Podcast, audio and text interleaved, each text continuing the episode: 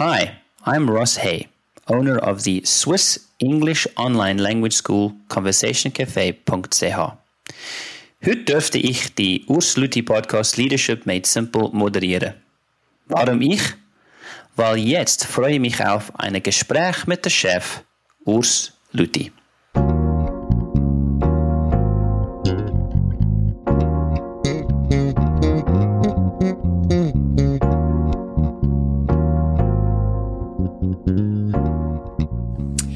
Leadership made simple.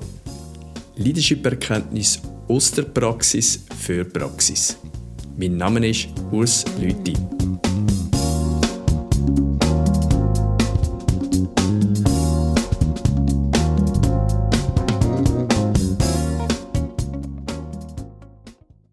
Guten Morgen, Urs Lüthi. Hallo. Wow, ich, bin, ich habe mich wirklich über heute gefreut. So, äh, willkommen in deine eigene Sendung. Ja, ich bin gespannt. Und ob wir uns am Ende des Gesprächs immer noch freuen, das werden wir dann sehen. Ich bin schon deine englische Vertreter von äh, deiner Sendung manchmal und äh, ich freue mich jetzt, dass ich schon jetzt die Gelegenheit habe, dich selber zu interviewen über deinen Führungsstil, was machst du selber zum Leader und ähm, ich freue mich schon. Und wie normal, und wie in deine Sendung, wenn du selber jemand interviewen, wollte ich dich dann fragen, was machst du, Urs, zum Leader? Leader ist natürlich ein Begriff, den man vielfältig kann brauchen und ähm, ich würde es eigentlich verstehen als Synonym für Leadership und Leadership ist für mich eindeutig. Leadership heißt Menschen befähigen und Menschen in dem, was sie machen, weiterbringen. Das ist für mich eine zentrale Aufgabe, die eine Führungsperson hat. Okay. Wenn ich nach deinem äh, kurzen CV geschaut habe, habe ich gesehen, du, du warst nicht immer im ähm, Training gewesen. Äh, vorher warst du immer auch im Verkauf, Marketing. Darf ich denn auch fragen, vielleicht zum Start, äh, was hat dich dazu bewogen, sozusagen von der Kohlefront auf der Ausbildungsbranche sich zu wechseln? Ich bin eigentlich im Angestelltenverhältnis relativ schnell in eine Führungsposition geraten. Und ich denke, ein Punkt, warum das bei mir so schnell gegangen ist, hat damit zu tun, dass ich nicht nur gerne mit Menschen zusammenarbeite, sondern dass ich es recht gut verstanden habe, Menschen individuell abzuholen. Das heisst, dort abzuholen, wo sie stehen und sie rasch auch zu Erfolg zu bringen. Für mich ist das immer so ein bisschen eine Frage vom persönlichen Ehrgeiz gewesen, jemanden in dem, was er macht, können weiterzubringen. Meine erste Führungsfunktion habe ich im Verkauf gehabt. Und dort war oft, nicht immer, aber meistens das zentrale Thema gewesen, wie kann ich jemanden, der nicht auf Budget ist, beispielsweise wieder auf Budget bringen.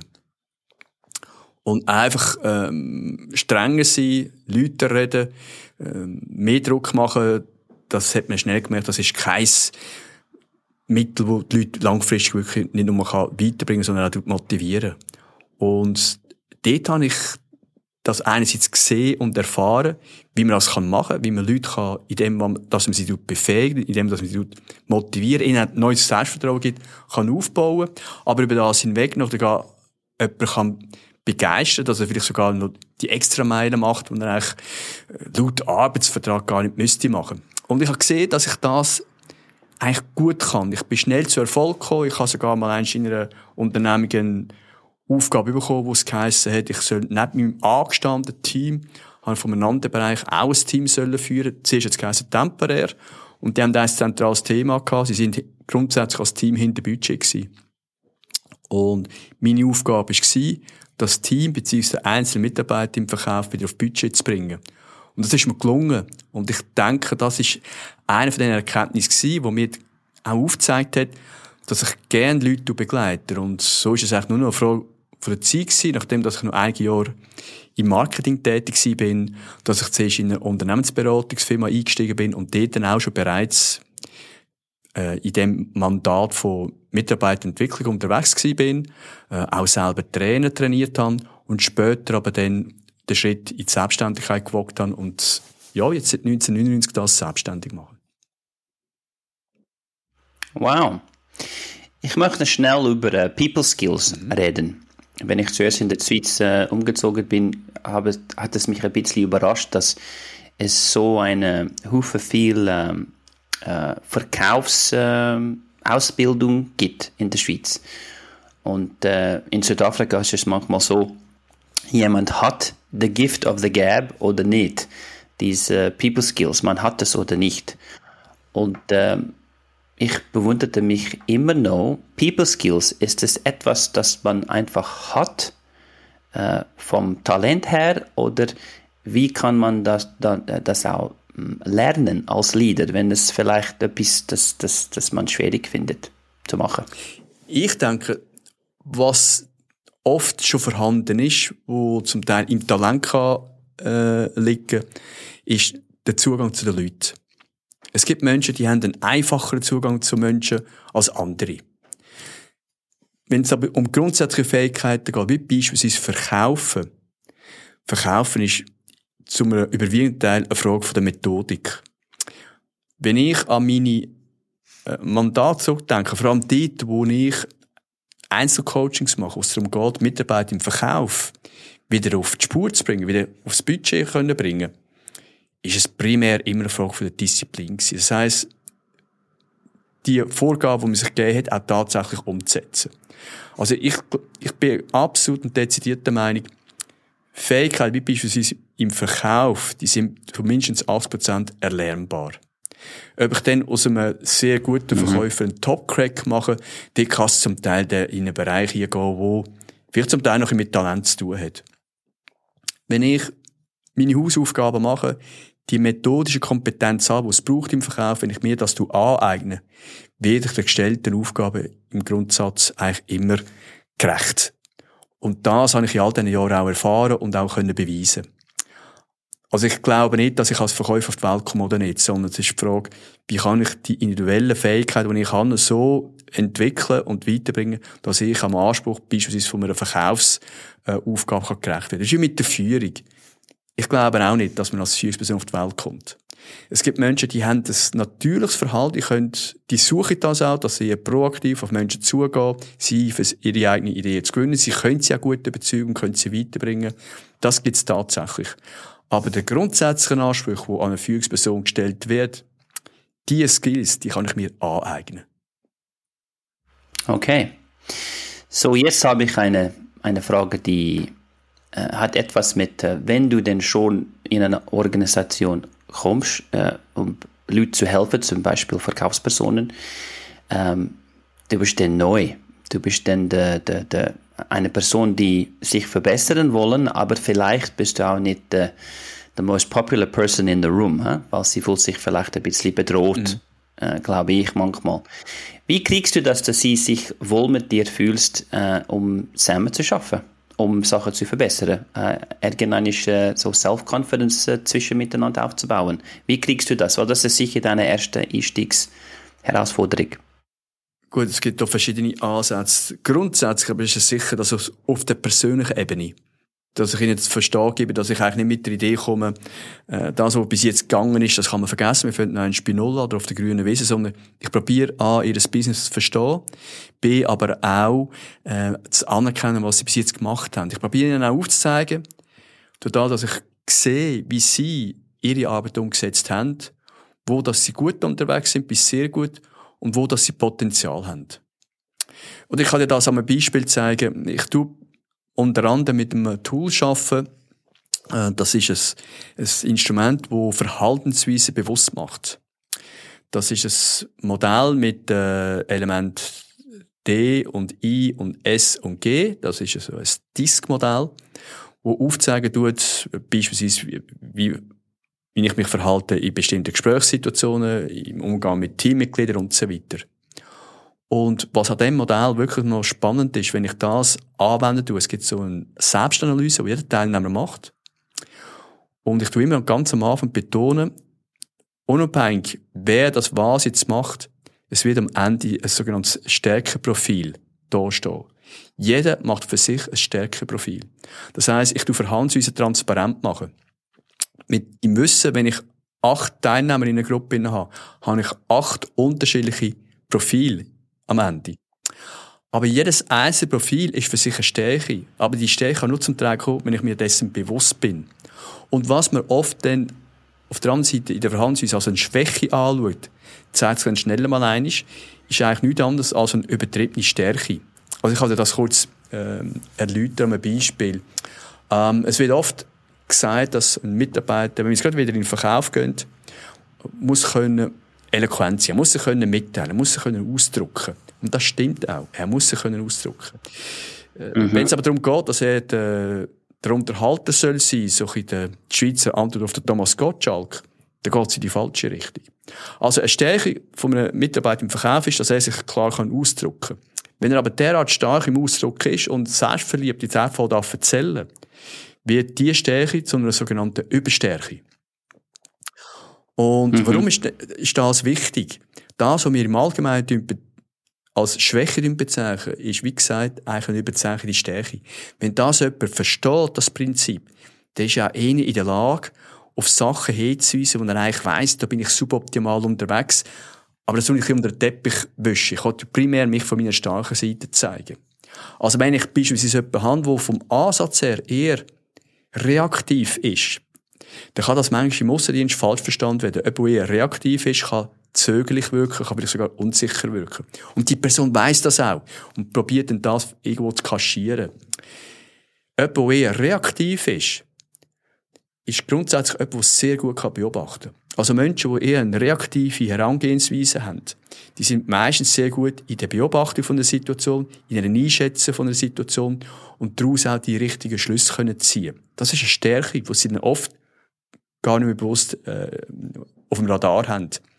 Was ich ihnen aber muss aufzeigen dann gleichzeitig ist, wo kann vielleicht ein zu langes Zuschauen, ein zu lang beurteilen, dazu führen, dass ich vielleicht eine gewisse Situation oder Gelegenheit verschlafen habe.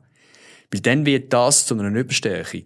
Dann können sie offensiv mit dem um. Und das, das geht vielleicht auf das, was du am Anfang gesagt hast. Warum gelingt es mir, Menschen oft für eine Idee zu gewinnen, sich auch beispielsweise in einem Verkaufstraining können einzubringen oder in einem Führungstraining, ist eine Variante, das ist jetzt auch damals da erklärt, mit dem Disk-Modell, wo mir hilft, dass die Leute durch die Einsicht, dass eigentlich hinter jeder sogenannte Schwäche eigentlich eine übertriebene Stärke steht, dass sie viel offensiver an die Themen herangehen und dann auch stärker an der eigenen Verhaltensweise arbeiten, um mit dem, was sie machen, können weiterzukommen. Und ich meine, sind wir ehrlicher, als es wird kaum jemand einen Teilnehmer in ein Verkaufstraining oder in ein Führungstraining schicken und das Gefühl hat, der kann das überhaupt nicht. Wenn er überhaupt nicht kann, dann schafft er nicht mehr dort. Also der primäre Ansatz im Training ist schon immer, wie kann ich das, was ich eigentlich schon gut mache, noch besser machen. Ein Leader ist auch jemand, der in dem, was er macht, sehr gut ist. Die hören nie auf, an sich zu arbeiten. Okay, ja. So es ist eigentlich im Prinzip sehr gute Unterstützung und uh, you bring a real value add huh, to their job and yeah, they want to work with you. So, um, du hast auch internationale mhm. Verbindungen, ne? sowohl privat als, als auch in der Wirtschaft, äh, wirtschaftlich. Was würdest du sagen, was Schweizer Führungskräfte besonders gut können und was sie vielleicht besser von anderen Führungsstilen übernehmen könnten? Ich denke, ein, ein Stich, den wir immer noch haben bei uns, wenn es um Kultur geht, ist sicher die eher menschorientierte Verhaltensweise. Also Menschen in der Führung in der Schweiz, wenn ich es gerade mit dem umliegenden Ländern beobachte, also jetzt beispielsweise mit Deutschland oder Österreich, ähm, da stelle ich oft fest, in so einem Mandat, wir in der Schweiz, wir sind noch ein mehr menschorientierter. Also wir können auch Herzen, wir sind auch klar im Einfordern von Leistung. Wir sind aber ein Stück weit dort eher noch auf der menschlichen Ebene, wo vielleicht noch mehr Verständnis bringt, wo manchmal noch eher was vis wie eingeht. Also ich kann, kann das auch erfahren, wenn es um Führungsausbildung geht.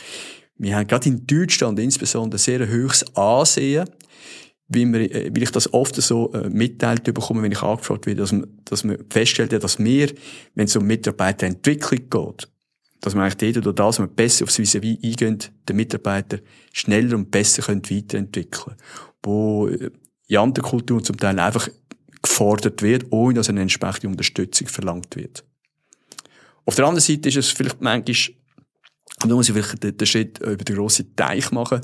Also, wie du schon angetönt hast, ich bin ein bisschen USA-affin. Ähm, einfach, weil ich mich nicht sehr wohl fühle. Und bei allem, was manchmal auch zu kritisieren ist, ist der Umgang, so eine gewisse Lockerheit, also eine gewisse Entspanntheit, die uns zwischendurch ein bisschen abgeht. Also, oder Lockerheit, Entspanntheit, wo, wo ich glaube, wo manchmal dazu kann führen, dass sich auf das Umfeld äh, durch, die, durch das Entspannte vielleicht mehr Vertrauen äh, kann entwickeln oder schneller Vertrauen kann entwickeln. Aber ich denke, du musst auch immer aufpassen, weil ich glaube, ein Führungsstil muss immer auch zu der Kultur passen. Und ich würde jetzt mich natürlich nicht so wie das feisten wagen, dass ich mit dem Führungsstil, wie ich den bei uns praktiziere und auch unterstütze, überall immer gleich Erfolg würde haben. Das denke ich, das muss man auch, das muss man auch berücksichtigen. Äh, jetzt eine Frage ist, ist jetzt zu mir gekommen. Äh, in meinem Englischunterricht habe ich ähm, gesehen, wie viele von den Firmen, mit wem ich arbeite, äh, sind, haben auch ähm, ganz feste Beziehungen auch mit den USA mhm. zum Beispiel. Und ähm, es ist schon offensichtlich eine Herausforderung, wenn diese zwei Führungsstile und Kulturen sich mischen. Und äh, was denkst du, was für Hinweise können Sie brauchen, um äh, diese Integration besser auszuführen? Ich glaube, wenn ich in der Schweiz unterwegs bin und ich bin in einem Unternehmen, wo man grundsätzlich eher so eine kumpelhafte Kultur beispielsweise pflegen, dann hat das, äh, ist das gleichbedeutend, wie man sich auch im Privaten austauschen. Bin ich eher streng, äh, habe ich gewisse, ein hierarchisches Denken mit gewissen Distanzen, die dabei sind, ist das auch im privaten Umfeld so. Also, jemand, der in einer Unternehmung mit, äh, mit Menschen zusammenarbeiten tut, die führen, äh, der wird einfach so zum Kumpel, wenn man sich nachher der Ossa von der Firma trifft. Das ist etwas, was ich oft beobachte. In den Staaten ist das anders. An den Staaten kannst du wirklich, äh, da gehst mit deinem Chef, kannst du an ein Football-Game gehen, du kannst äh, in, in eine Bar gehen, eins trinken, auf die Schulter klopfen am nächsten Tag ist er wieder knallhart der Chef und tut nicht ein, wenn ich das so direkt kann sagen, wenn es Menschen nicht richtig läuft. Also, das wird noch viel stärker, wird das, äh, unterschieden. Das haben wir bei uns eigentlich weniger. Also, die Art, wie wir zueinander stehen im Geschäft, ist ähnlich, wie man es nachher auch außerhalb von der Firma hat. Das ist da, wo ich festgestellt mhm. habe. Okay, kleine Themawechsel. Ähm was sind für dich äh, die wesentlichen Führungsprinzipien, die in allen Unternehmen äh, ausgewendet werden können? Wir haben jetzt da leider nicht so viel Zeit. Wenn ich jetzt alle Aspekte würde einbringen würde, würde fast ein den, den Raum mhm. sprengen. Aber ich denke, was ich in meinen eigenen Interviews immer festgestellt habe, was ich in meiner eigenen Arbeit immer festgestellt habe, der zentrale Wert, der zentrale Wert, der wirklich muss äh, immer funktionieren, ist eine Vertrauensbasis äh, Vertrauensbasis, wo, wo ich brauche, um irgendwelche Ziele zu erreichen, ob das bei mir selber ist, ob das bei Mitarbeitern ist und der Aufbau vom Vertrauen ist aber auch kein Quickfix. Vertrauen ist etwas, was sich über eine gewisse Zeit entwickeln. Also ob ich jetzt in einer Kundenbeziehung bin, ich muss auch beim Kunden das Vertrauen in mich, in meine Produkte, in meine Unternehmung können aufbauen. Wenn ich eine Führungsperson bin, genau das Gleiche auch von den Mitarbeitern ich muss nicht nur Vertrauen in sie haben, sie müssen ja auch primär Vertrauen in mich haben. Und es ist interessant, es gibt da ein, es gibt sogar eine Formel, wo man das sogar kann ableiten kann. Ich habe das, ähm, das ist nicht von mir, das habe ich einmal in einer, äh, in einem Fachbuch können anlesen und ich tue das seit einigen Jahren auch anwenden, weil es für mich auch Sinn macht. Und zwar ist das eine Formel, die geht eigentlich so, um Vertrauen aufzubauen, musst du zuerst die Fähigkeit haben, eine soziale Bindung aufzubauen. Also wie, wie bist du in der Lage, eine soziale Verbindung zum Vis-à-vis können herzustellen. Also die soziale Verbindung im Sinn von Partnerschaft, das Vis-à-vis Eagle. Das hat natürlich auch vielfach zu tun mit, mit Empathie und Engagement. Äh, da muss ich aber auch gleichzeitig sagen, Empathie und Engagement, wo man allgemein als soziale Kompetenz versteht, ist abhängig von meiner Selbstkompetenz. Also mit Selbstkompetenz heißt das meine Selbstwahrnehmung und meine Selbststeuerung. Also das kann sein ein Mitarbeitergespräch und ich merke innerhalb vom Mitarbeitergespräch nicht, dass ich auf einmal ein bisschen, ein bisschen angriffig werde, weil es er, der vis-à-vis ist, oder die Person, die vis-à-vis ist, gewisse Aussagen macht, die mich anfangen zu triggern. Und wenn ich das merke, kann es eskalieren. Und wenn es eskaliert, hat das einen Einfluss natürlich auch auf die Art und Weise, wie wir miteinander kommunizieren. Also Ich muss in der Lage sein, mal eine gute, qualitativ gute soziale Bindung zum vis à herzustellen. Das Zweite ist, das vis à muss verstehen, was mein Wertbeitrag ist. Also wenn er mit mir zusammenarbeitet, mein Mitarbeiter, meine Mitarbeiterin, mit mir sich austauschen, wie weit kann sie von dem auch profitieren? Also das, was du vorher gesagt hast, so mhm. der Mehrwert. Was ist der Mehrwert für einen Mitarbeiter? Der Mehrwert sehen wir immer nur gegenüber unseren Kunden. Aber auch ein Mitarbeiter muss sich erkennen, was ist der Mehrwert, den die Führungsperson mir bietet, wenn ich mich ihr anvertraue. Der dritte Punkt ist Verlässlichkeit. Das ist etwas, was sehr trivial daherkommt, aber eigentlich absolut zentral. Wie verlässlich bin ich in dem, was ich mache? Und da wird dann oft nur isoliert verstanden, wenn ich etwas sage, stehe ich zu dem im Sinn von, wenn wir morgen morgen um 8 Jahre gemacht haben, bin ich am 8 Jahr dort. Verlässlichkeit heisst aber auch beispielsweise, wenn ich von dir etwas verlange, wie wir das miteinander gemacht haben, dass ich das auch einfordern. Äh, ich, Das wird manchmal auch unterschätzt, wenn ich eine Aufgabe an dich stelle, die in einer bestimmten Zeit muss gemacht werden. Und ich tue als Führungsperson das nach dieser Zeit nicht nachfragen, wenn das vielleicht so auch vereinbart worden ist und ich mache das nicht, wirklich auch nicht verlässlich. Also der Mitarbeiter will dort auch eine Rückmeldung haben, ob er es gut oder nicht gut gemacht hat.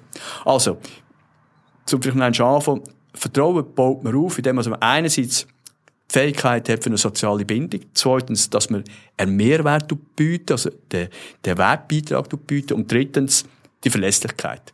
Und jetzt wichtig ist, geteilt durch mein Eigeninteresse.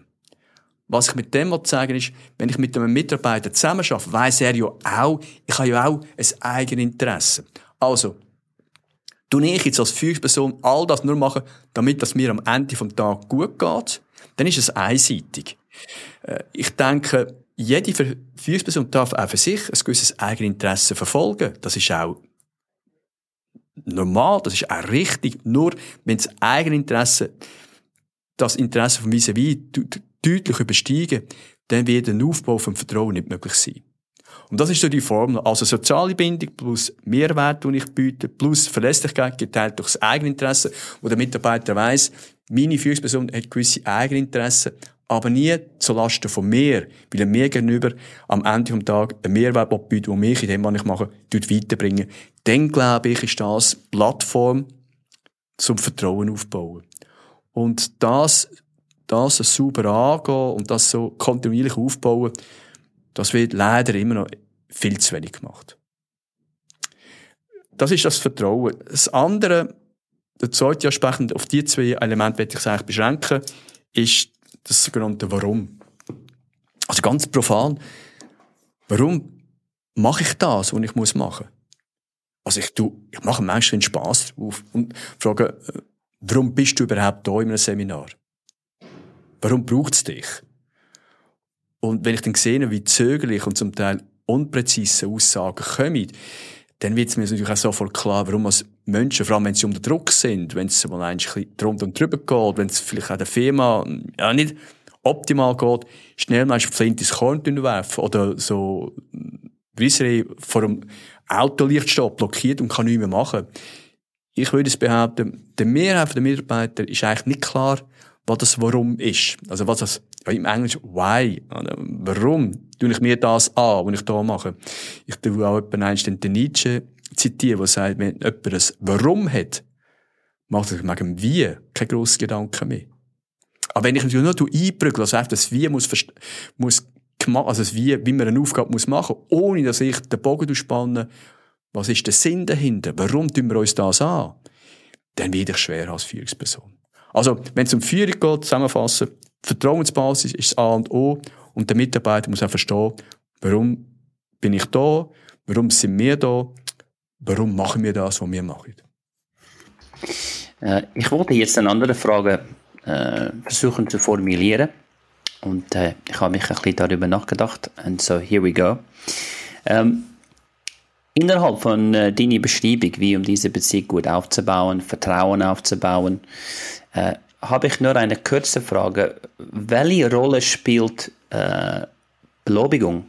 Also das positives äh, Feedback? Wenn, wenn, wenn, Ja, für, für Leute, die diese sie sind nicht nur eine Quelle von Arbeit, sondern sind auch Personen und es gibt schon eine Personal Side auch. Und äh, wie, äh, wie machst du sicher, dass diese Seite auch denn für, für Mitarbeiter gedeckt ist? Also ein tricky Thema, oder? Es ist, es ist spannend, dass ich immer wieder das Gleiche antreffen tue. Menschen haben grundsätzlich Mühe mit Feedback. Also stell dir die Situation vor, wir haben jetzt heute ein Führungstraining. Und ich sage heute Mittag am 2, wenn wir mal den, den ersten Input-Teil durch haben, tun wir mal so eine kleine Umsetzungsübung machen. Und jetzt kommt noch die Hardcore-Version dazu, wir tun das filmen. Das sind praktisch alle der Schockstarre. So, das Zweiergespräch, du Mitarbeiter, ich Führungsperson, rund um Kollegen und Kolleginnen, und die sind das Ganze noch gefilmt. Da haben die meisten Angstschweiß auf der Stirn und fühlen sich unwohl. Und ein Stück weit verstehe ich das auch, dass sie sich unwohl fühlen, weil sie haben Angst vor dem Feedback. Wie die Grundidee vom Feedback nicht richtig verstanden wird. Die Grundidee von Feedback geben ist nichts anderes als richtiges Verhalten bestätigen. Die Grundidee von Feedback heisst, zeigen, was ich von vis wie erwarten tue. Ich zeige, wo die Leitplanken sind. Ich mache manchmal äh, ein Beispiel mit einem, mit einem Kind, das erst mal vor der Anfang laufen. Und viele unter uns, wenn sie nicht selber Kinder haben, haben sie vielleicht schon an anderen Orten gesehen, wenn ein Kind das erste Mal läuft, das ist nicht unbedingt ein eleganter äh, Walk, äh, wo er da hinleitet, sondern das ist etwas sehr unsicher, zittriges Bein auseinander, der Arm auseinander, der Kopf gebeugt, krummer Rücken.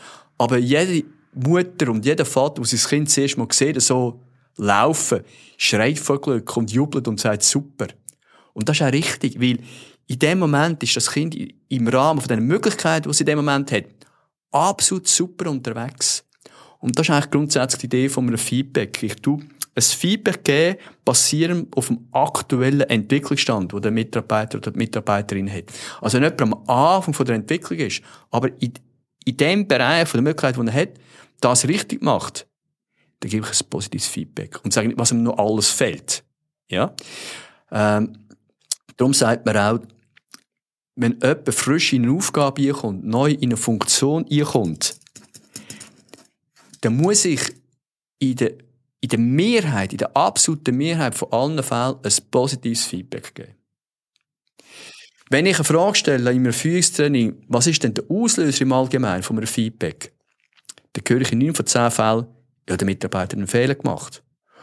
Und dass du mich richtig verstehst, Ross, wenn ein Fehler passiert, dann kann ich den nicht verschwiegen, damit wir es einfach gut haben miteinander. Ich muss den ansprechen. Der Punkt ist, wenn ich in neun von zehn Fällen in einem Mitarbeiter ein negatives, also manchmal dann auch ein konstruktiv negatives Feedback muss geben, dann ist die Ausgestaltung der Aufgabe noch nicht passend zum Entwicklungsstand vom Mitarbeiter. Das heißt, ich muss die Ausgestaltung der Aufgabe so erstellen, dass der Mitarbeiter denen größtmöglich gerecht wird. Und mit dem Zunahme von der Entwicklungsstand von Mitarbeitern tue ich auch die Komplexität der Aufgabe erhöhen. Das ist eigentlich der springende Punkt.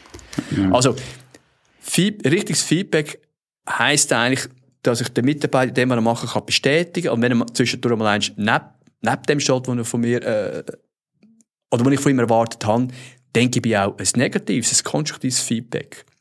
Und das wenn ich das richtig mache, das Feedback, dann baut das Motivation auf und das baut Selbstvertrauen auf.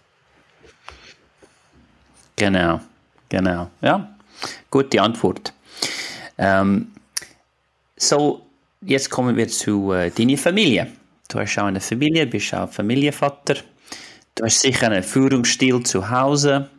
Du kannst auch sicher Prinzipien von äh, deinem Familienleben auch auswenden in deinem Geschäft.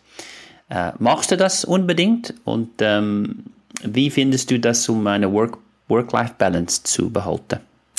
Also vielleicht zuerst zum Führungsstil. Ähm, Geschäft und Familie sind zweierlei Paar Schuhe. Das, das muss ich ganz klar sehen. Ich, ich sage jetzt von mir, und ich komme da natürlich auch die Rückmeldung über, ich bin wahrscheinlich eher ein strenger Papi. Und das führt natürlich immer wieder zu Diskussionen und kann aber da auch einen guten Sparringpartner, und das ist meine Frau und ich auch da den Spiegel mhm. vorher halten tut. Ich glaube, das bringt auch noch einen anderen Aspekt rein, äh, wo wir Berater und Trainer haben. Wenn ich in eine Unternehmung komme, wo es darum geht, dass man irgendwo noch einen Engpass hat, es läuft suboptimal, dann komme ich von außen und kann das sachlich und nüchtern anschauen und kann dort wunderbare Hinweise geben, wie man das wirklich besser machen kann. Und zwar aus einem ganz wichtigen Grund, ich bin emotional nicht involviert. Ich bin losgelöst von dem. Wenn ich daheim in so eine Situation hinkomme, wo etwas nicht optimal läuft, dann bin ich sowohl sachlich wie auch emotional involviert. Und ich kann dir sagen, ich bin schon ab, ja, nein, schon mehrmals nie gelaufen und ich denke, so von betrachtet, jetzt hast du dich völlig falsch verhalten. Jetzt bist du wirklich blöd vorgegangen. Aber ich bin emotional drinnen und dann wird es einfach schwieriger, als wenn ich schön von außen, ohne dass ich emotional involviert bin, ein Problem kann, ähm, kann angehen. Also, wie gesagt, das, was ich in der Unternehmung mache, und das, was ich daheim mache, das kann man so, das sind zweierlei Paar Schuhe und das, was man in der Unternehmung, ich würde mal behaupten, in den meisten Fällen immer sehr elegant und gut gelingt, da läuft jemand mal daheim auch trainieren, wo ich von der Frau oder sogar von den Kindern dann den Spiegel vorgehalten bekomme und dann so demütig mich wieder zurückziehen und sagen, okay, jawohl, ähm, ich habe es verstanden und wieder probieren, das im nächsten Mal besser zu machen.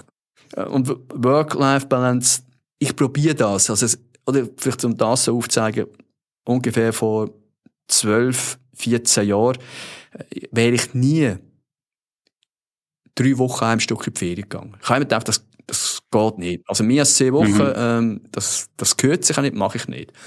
Und dann hat mich auch dort meine Frau mal auf die Zeitung gesagt, hey, doch, zehn Wochen ist gut, drei Wochen sind doch besser, was haltest du davon? Und wo wir dann das erste Mal gemacht haben, ähm, sind mir wirklich die Augen aufgegangen. Ich, ich habe von denen weg immer mindestens drei Wochen Ferien gemacht. Gehabt. Ich habe von einiger Zeit sogar meist zehn Monate frei genommen. Wir haben gesagt, wir wollen das mal so im Sommer wirklich richtig geniessen. Ich habe sogar, und da weiss, das ist ein Privileg, mhm. nachdem dass wir uns in Florida ein Haus zugetan haben, ähm, dass es so jetzt können organisiert, dass wir immer im Juli vier Wochen in der Ferien sind, wo wir unser Haus, unsere Kollegen, die wir dort haben, geniessen. Und ja, mit dem auch gelernt, können loslassen. Das ist auch etwas, was ich im Alltag immer manchmal mir noch schwer tun. Aber Work-Life-Balance heisst auch zwischen dir loslassen. Auch wenn es nicht auch Themen gibt, und ich manchmal heimnehme und mit meiner Frau diskutiere, wo sie mir auch ihre Sichtweise trainieren bringen Also ich muss nicht alles verdrängen, was mit der Firma zu tun hat. Im Gegenteil. Aber ich glaube, ich bin heute besser in der Lage, dass ich einmal am Abend, wenn alles so weit versorgt ist, noch daheim ins Büro gehen und dort noch etwas anschauen, für die Firma zu tun und dann wieder sauber zutun. Wir von meiner Frau auch ein unterstützt, wie sie seit einigen Jahren jetzt auch ein eigenes Unternehmen hat. Und vielleicht hat auch noch die unternehmische Sicht, wie es Turnier bringt. Und dann tun wir uns auch manchmal auch gegenseitig coachen und das macht es auch ein bisschen einfacher, daheim mal etwas anzusagen, wo ich früher eigentlich das Gefühl hatte, ja, eher mit einem Schuldgefühl, wenn ich das führen nehme, gehört sich nicht.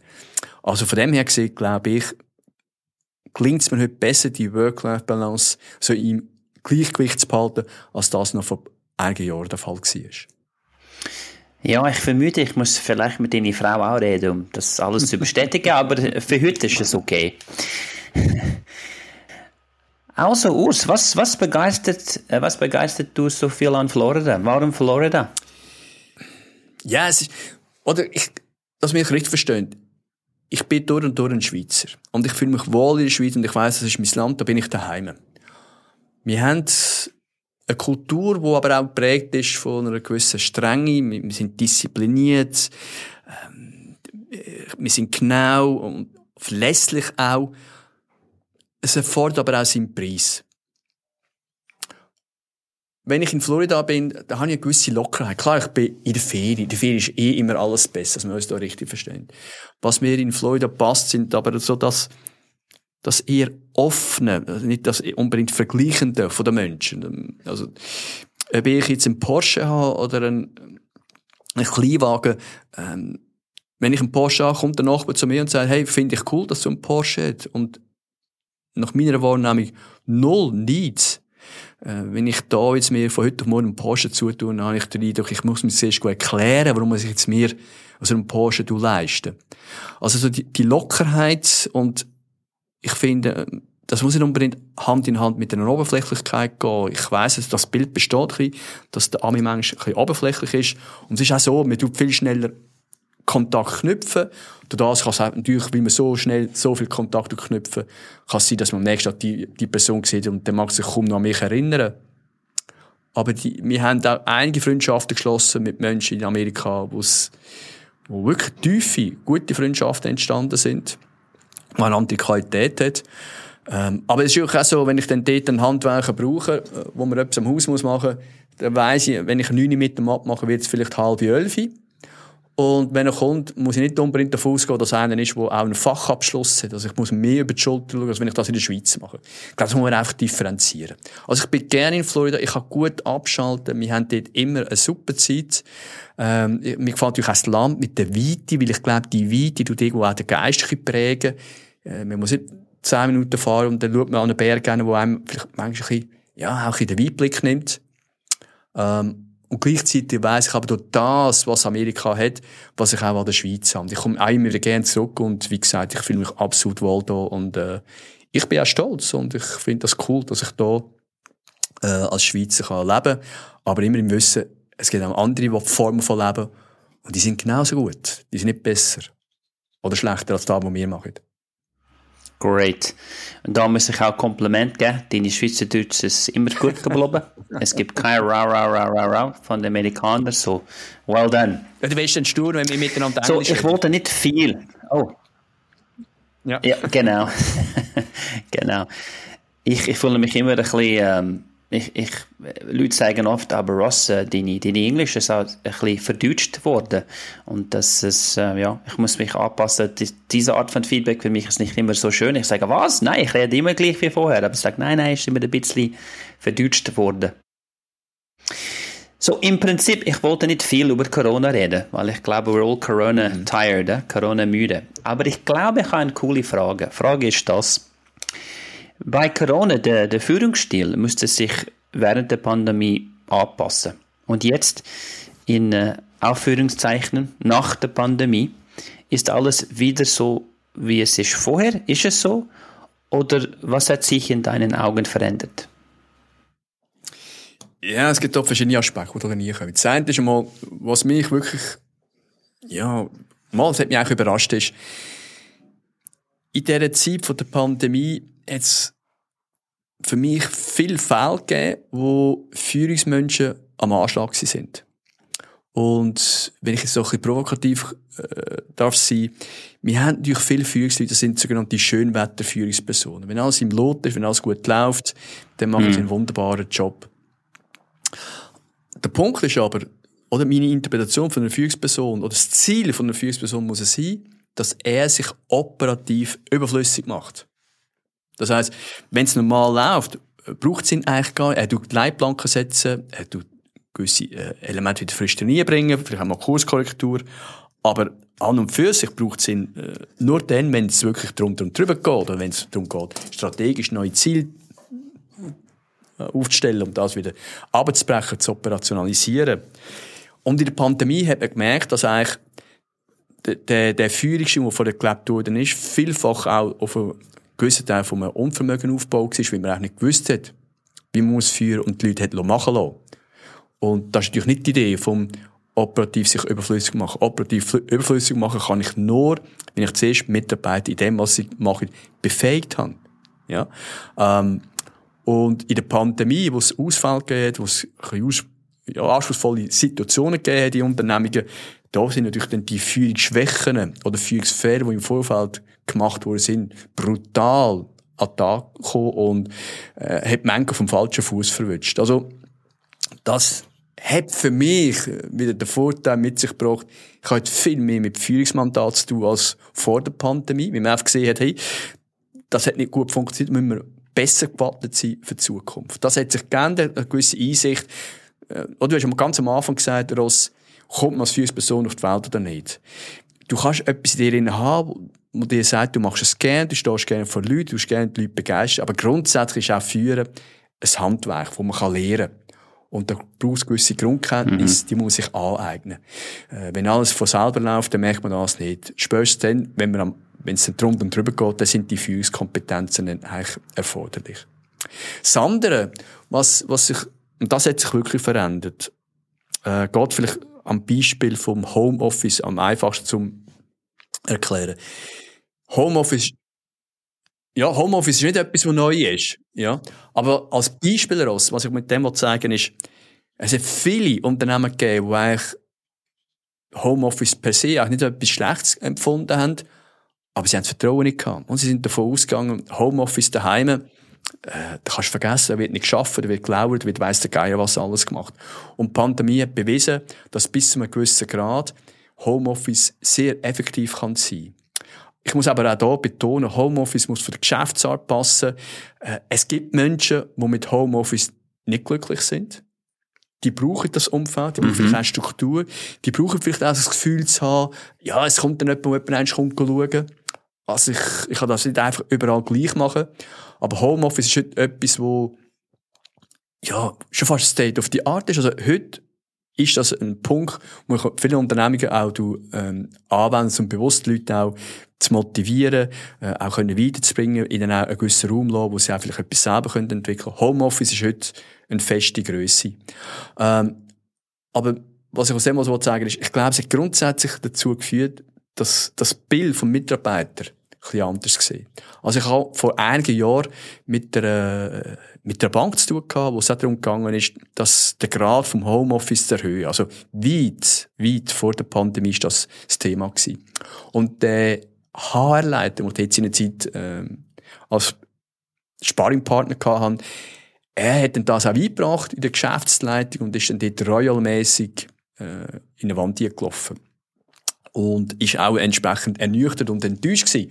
Und er hat mir gesagt, hat er nach der einen Sitz, wo das besprochen wurde, ist mit dem einen Geschäftsmitglied, also Geschäftsleitungsmitglied geredet und hat gesagt, du, lass mal, warum bist du so gegen das Thema vom Homeoffice gewesen? Und das Geschäftsleitungsmitglied oberste Geschäftsführungsebene hat gesagt, schau, ich glaube nicht, dass die Leute daheim richtig arbeiten. Und dann hat der Haarleiter gesagt, ja, wieso glaubst denn du das nicht? Und dann hat er gesagt, ich würde wahrscheinlich auch nicht arbeiten. Und ich denke, das hat eine Veränderung gegeben. Also wir sind da noch nicht so, dass man sich sagen kann, hey, jeder, der daheim schafft, ist alles perfekt und alles im Lot, ich muss gar nicht mehr machen. Ähm, aber ich glaube, da hat ein gewisses Grundvertrauen ist da jetzt entstanden, wo nicht nur im Homeoffice kann, äh, wichtig sein, sondern auch in Aufgaben der Unternehmen, wo man vielleicht an Mitarbeitern mehr zutraut, mehr Freiraum gibt und vielleicht was Mitarbeiterentwicklung betrifft, auch äh, mehr Möglichkeiten dahinter sieht. Tip top. So, Urs, jetzt lernen wir ein bisschen Englisch, weil ich möchte dich ein, ein Left Field Frage stellen. Left Field. Und das heißt eine Überraschungsfrage, eine Frage, die aus nirgendwo plötzlich erscheint. Und das ist das Folgendes. Jetzt läuft der World Cup Fußball. Und leider haben wir gesehen, vor ein paar Tagen, dass die Schweizer Mannschaft gegen Portugal ja, vielleicht eine schwierige Zeit gehabt hat. Und äh, es ist schon das, dass viele äh, kleinere, sagen wir, Nationen äh, wirklich im Moment zeigt, dass sie auch gute Fußball spielen kann. Und äh, die Länder, die immer das gut gemacht haben, sind ja immer noch gut geführt und sie sind auch immer noch auf einem höheren Niveau. Aber für mich, wenn ich nach Portugal und der Schweiz, äh, wenn ich dieses Game angeschaut habe, war es ein gewisser Führungsstil, dass man auf dem Feld zwischen den Spielern, du kannst schon spüren, wie die zwei Coaches das machen. Integration, Respekt für die anderen. Der Schweizer könnte sich schon gut spielen.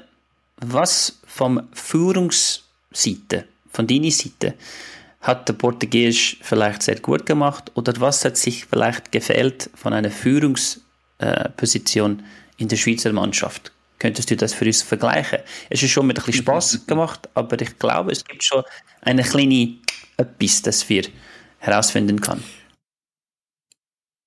Ich finde die Frage wirklich super und ich muss betonen, ich habe von dieser Frage nichts gewusst, weil das Spiel Schweiz gegen Portugal, äh, wenn wir das noch bearbeiten, kann eigentlich recht viel Erkenntnis bieten.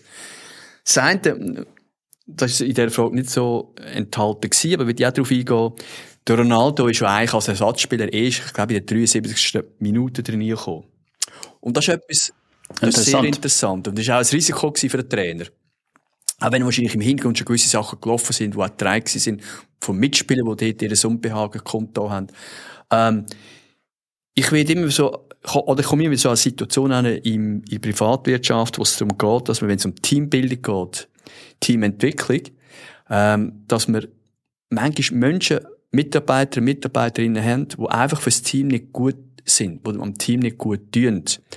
Aber gerade in so Fällen, wo denn das eine Person ist, die in dem, was sie macht, echt sehr gut ist, fachlich hochkompetent, einer, wo man sagt, hey, also wenn wir den nicht mehr haben, dann wird es ganz schwierig. Da ist immer die Frage, was machen wir? Wie gehen wir da vor, dass wir das Problem lösen können? Und ich sehe das eigentlich relativ einfach. Äh, klar, ich tue es vielleicht gewisse Punkte noch ausblenden, aber im Grundsatz ist es wie mit einer Fruchtschale. Also wenn ich jetzt einen Korb habe mit Äpfeln drinnen und ein Äpfel drin ist cool mhm. und ich lasse den vollen Äpfel liegen, wird innerhalb von ganz kurzer Zeit die ganze, die ganze Schale voll werden. Und der Trainer von Portugal hat eigentlich dort einerseits die Einsicht äh, bewiesen, das heisst für mich zum Beispiel auch typisch für eine Führungsperson. Er ist auf das eingegangen, weil er sein Umfeld da innen getragen hat. Er hat die Lage richtig analysiert, hat die richtigen Schlüsse rausgezogen und hat Ronaldo rausgenommen. Was ist der Punkt gewesen? Mitspieler sind, wenn man sie mit einem Spiel vorher verglichen hat, mit viel mehr Selbstverantwortung gegangen. Wahrscheinlich auch noch mit mehr Motivation und Freude. Also, mhm. die sind aus einem Guss gekommen. Ich denke auch, also ich will mich ja nicht als der Fußballexperte äh, verkaufen, aber da hat er sicher taktisch auch die richtigen äh, Schlüsse gezogen gehabt. Also, wenn wir sehen, wie zum Teil bei uns gewisse Spiele isoliert worden sind, äh, wo sie gar nicht richtig können entwickeln das hat jetzt zu tun gehabt, wie er die Aufstellung, wie er äh, die Taktik gewählt hat. Und so wie er als Führungsperson das bestimmt hat, hat das der Jakin auch. Und ich, noch eins, laienhaft, aber ich habe den Eindruck, der Jakin hat sich als Führungsperson verzockt. Er hat eine Strategie gewählt, wo entweder seine Mitarbeiter also Mitarbeiter seine Mitspieler nicht verstanden haben oder nicht richtig mitgetragen haben. Äh, ich denke im Vorfeld, dass er die Aussenverteidiger, dass er nicht noch mehr mitgenommen hat, für den Fall, dass wenn jemand ausfällt, dass er wirklich reagieren kann. Das ist auch, äh, äh, da hat er einfach einen falschen Entscheid getroffen. Aber ich glaube auf der anderen Seite, das ist part of the game. Ich muss in so einem Moment auch können und sagen, hey, mhm. das ist meine Absicht gewesen, das ist mein Plan gewesen. Ich habe einen falschen Plan gewählt, äh, jetzt müssen wir es korrigieren. Und das finde ich legitim. Das heisst nicht, dass man jetzt muss hingehen und so eine Person sofort muss, ähm, aus dem Spiel rausnehmen oder ersetzen. Ich denke wirklich, äh, wichtig ist, dass man anerkennen tut, dass man in der Strategie, in der Takt, wie man vorgegangen ist, suboptimal unterwegs ist und dass man das auch tut, für zukünftige Situationen tut bedenken. Ich habe ein Eindruck gehabt, mit dem tut man sich noch ein schwer, probiert das noch, äh, ja, den Ball tief zu behalten und äh, auf Nebenschauplätze zu gehen. Ähm, das, das ist der Punkt, wo ich denke, das ist taktisch falsch gelaufen. Ich glaube aber auch, was sich auch wieder zeigt, ist, und das ist ja wieder der Vergleich zum richtigen Leben in der Wirtschaft, das Mindsetting ist wichtig. Also, der, der Mitarbeiter, das haben wir ja gesehen beim Spielen, man hat wirklich den Eindruck gehabt, dass die Spieler auf dem Feld irgendwo, ich habe das Wort gehört, blutleer unterwegs sind. Ich finde das ein Härtbegriff, aber das emotional, also das, der, der unabdingbare Wille, ich will, den habe ich auch nicht gespürt. Ich, ich habe das, ich habe das Spiel angeschaut und das Gefühl gehabt, ähm, das hätte jetzt ebenso gut können so ein Freundschaftsspiel sein, wo es mal darum geht, äh, wieder mal eigentlich zu testen, was man alles könnte. Und wenn etwas geht, ja, noch macht man es ein bisschen anders. Und nicht zu wissen, hey, das ist ein K.O.-Spiel. Das heisst, der, der gönnt, der kommt weiter und der, der verliert, der geht heim. Das habe ich nicht gespürt. Und das ist manchmal auch da, wo vielleicht auch Unternehmen, ähm, zu wenig anerkannt wird. So das 9 to 5 schaffen. Also einfach, ich komme am 9, ich gehe am 5, hauptsächlich Ende Woche mein, äh, mein, mein Salär und kann ins Wochenende gehen. Das längt heute weder vom Fußballplatz neu in der Arbeitswelt. Mhm. Ja, langsam kommen wir zum Ende vom Podcast, aber nur eine letzte äh, Bemerkung zu gleichen Thema. Ich habe gesehen, wie zum Beispiel, es ist der Santos, das ist der, der Coach von Portugal. Und ich habe das Gefühl, dass er einen riesigen Respekt zwischen ihnen seine Mitspieler hat. Und der, er lacht fast nie, auch wenn sie einen Goal geschossen haben. Aber dann hat die Kamera gezeigt, gerade am Schluss ist er mit seinem seriösen Gesicht zu seinen Spieler geschaut und so gewinkt. Und äh, das hat für mich schon gezeigt, er hat irgendwie mit seinem Ruf oder wie seine Art oder Stil äh, ja, der, der, Spieler hat einen riesigen Respekt vor ihm. Deshalb könnte Ronaldo den zurückhalten, ohne riesige Probleme zwischen ihnen der Mannschaften gewesen. Und ja, das habe ich auch cool gefunden, seine Führungsstil. Äh, ein Vaterfigur fast. So, zum Schluss Frage. Jetzt, äh, ich muss sagen, dass diese Stündli hat mich riesig gefreut. Es hat mich ich habe es wirklich cool gefunden, dich und deine Geschäfte ein bisschen besser kennenzulernen. Jetzt ein, ein kleiner Blick vorwärts. Wie sieht äh, 2023? Was hat Urs Luti und äh, Humcon als, als Pläne? Also grundsätzlich, äh, geschäftlich kann man sagen, es ist eine sehr spannende, gute Zeit. Also, ähm, ich glaube, das ist auch noch aus der Pandemie aus. Es gibt viel Engpässe, die man erkannt hat, wo wir Gelegenheit geben, da können mit Unternehmen zusammenzuarbeiten. Also bin ich sehr zuversichtlich und äh, bin da sehr gut aufgestellt. Ich glaube, von den Themen her, was ich sicher wird ähm, in den nächsten Monaten noch vermehrt angehen, ist neben der Führung Resilienz. Wir können jetzt auf das Thema nicht eingehen, aber Resilienz ist etwas wirklich, also Resilienz im Sinne von sich im Moment stärken, also wenn eine nächste Welle kommt, dass ich besser mit der Schlag komme. Privat ja, wir werden wieder in die Staaten gehen. Wie damals gehen wir nicht auf Florida, wir gehen auf New Mexico. Wir werden dort, äh, entweder im mhm. Herbst oder im äh, Weihnachtsferien, äh, mal ein bisschen die Sonne geniessen. Und ja, soweit, das sind so die Pläne, die groben Pläne, die wir haben. Alles im Detail planen tue ich eigentlich eher weniger, weil ähm, ich hoffe, mit dem auch einen gewissen Freiraum können beibehalten So, wenn ich das schnell in Englisch eine conclusion machen können, wollte ich nur sagen, this was fantastic. I think uh, the way in which you've organized your life and uh, your uh, career has been very interesting. I think there were many questions we could have also asked, but we, we stuck with the basics. I really look forward to our next chat on our podcast and I wish you a fantastic Thursday. Till next time. Ja, Rossi, bist natürlich immer sehr wohlwollend in deinen Beurteilungen. Du hast auch das wunderbar mit einer Frage gemacht und hast mir eine Plattform geboten, dass ich eigentlich nur fast gut kann da stehen. Vielen Dank. Sehr spannend gewesen. Und auch dir ganz eine gute Zeit noch. Mach's gut. Tschüss, Ross. Danke. Tschüss.